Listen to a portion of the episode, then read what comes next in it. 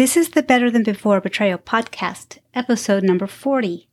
How much do I need to know? Have you or someone you know experienced betrayal from a husband's pornography use, sexually compulsive behaviors, or other forms of infidelity?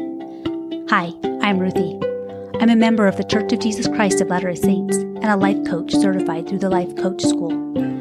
In this podcast, I will share my experience of growth and healing as I have learned tools and concepts to help me take responsibility for my own happiness, find peace, confidence, and become a stronger version of myself. Come with me and let me show you how to have a life that is better than before betrayal. Hi there. Like many times, as I begin to prepare an episode for this podcast, I get the opportunity to practice what I preach. Today's episode is one of these. When discovery or disclosure is new or ongoing, we may have this question How much do I need to know? This is a very individual question.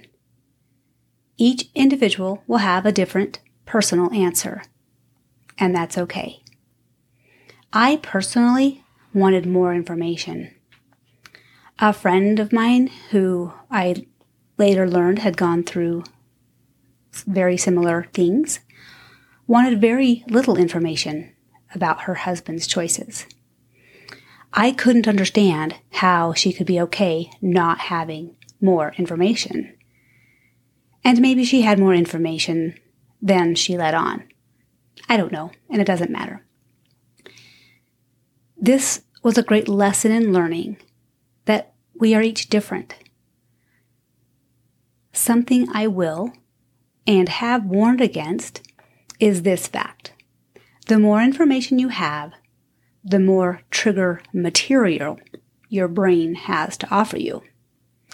And that is not to say that if you have less details, you will have less triggers. Did I just contradict myself? Maybe. I don't think so. The fact is, your brain will fill in the blanks. It will give you plenty of tr- triggers.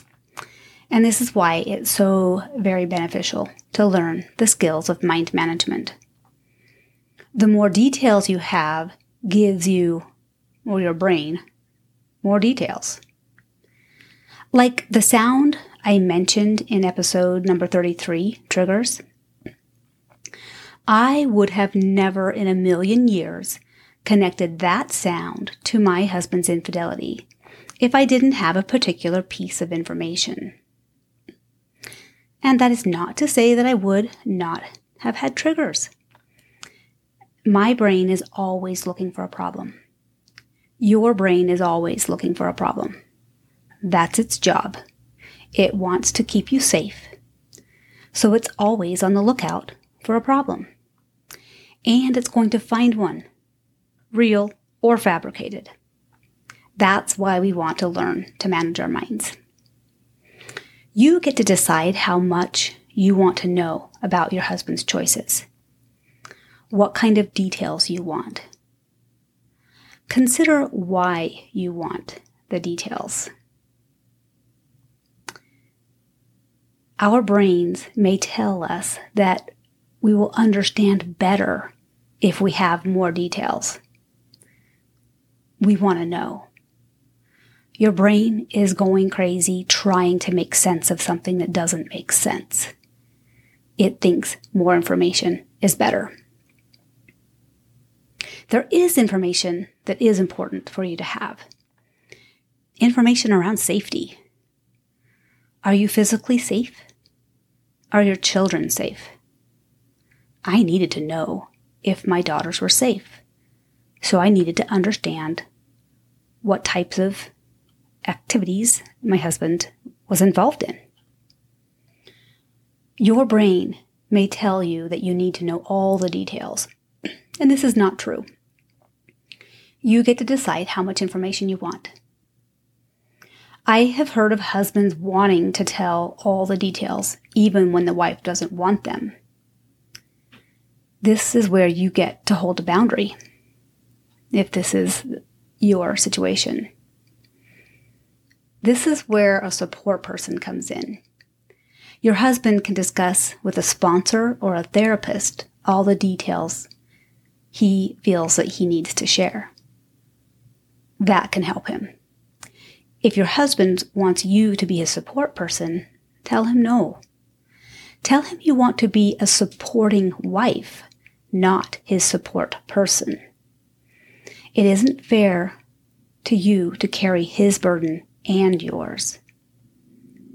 If your husband is giving you more details than you want, lovingly tell him to stop. It is important for your husband to be honest with you, and you don't need all the details. Therapeutic disclosures are very helpful. I recommend them. You and your husband can work with a therapist to do this. The therapist guides your spouse through writing the disclosure. They can dis- discuss how many details to give you and what to leave out. And the therapist helps you to prepare to receive the information.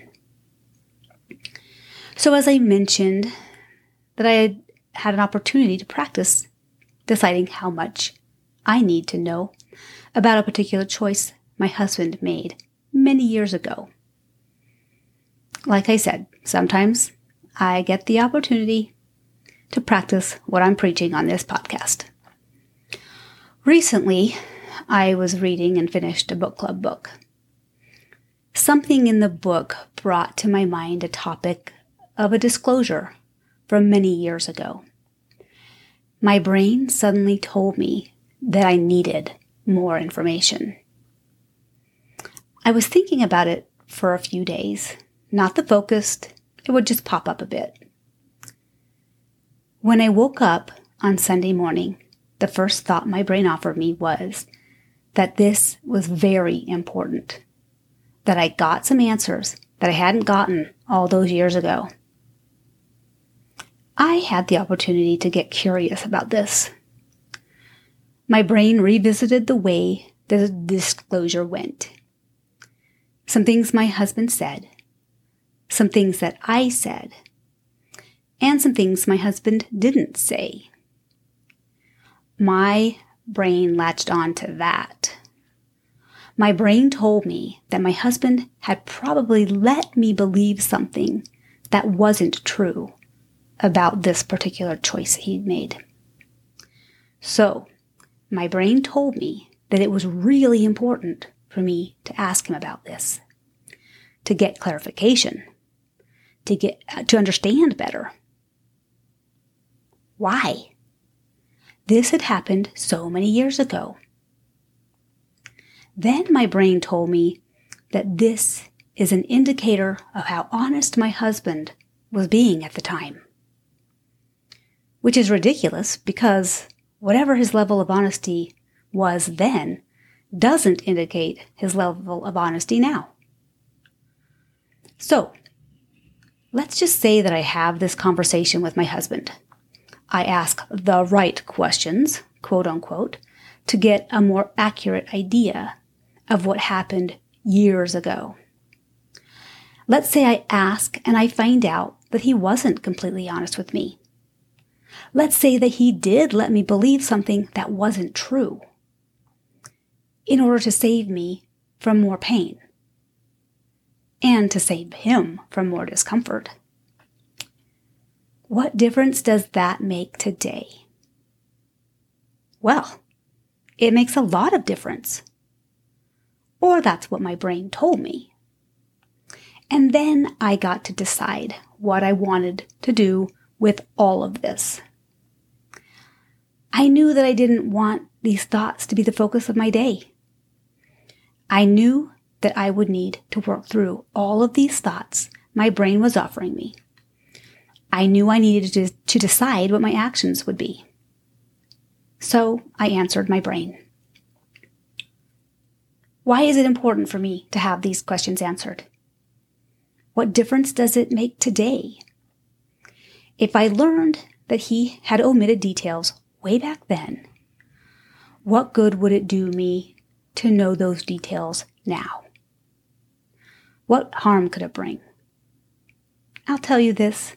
If I learned that he had omitted details then, my brain would most definitely tell me that that has a direct bearing on his honesty today.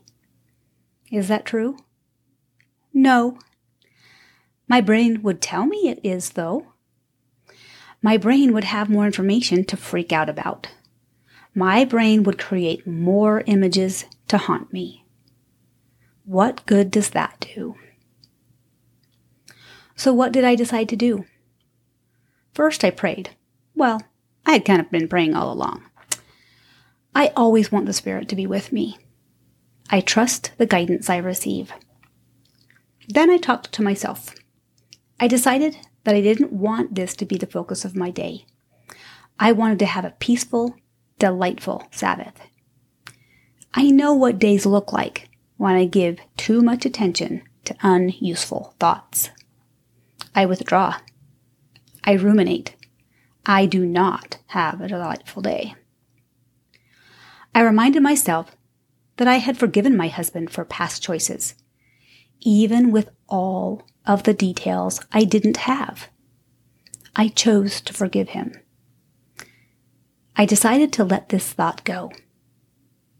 And it left. I actually didn't think of it again until I began writing this content. And P.S. I did have the opportunity two days later to have a conversation with my husband and his honesty around another current issue. And that was helpful. He still doesn't know about my mind work around this past thing. I never brought it up. And that was my choice. And I'm glad. Knowing what you need to know around your husband's choices is a very personal decision. Consider why you want the information. Answer your brain when it tells you something is very important. Consider the effect the details will have on your thinking.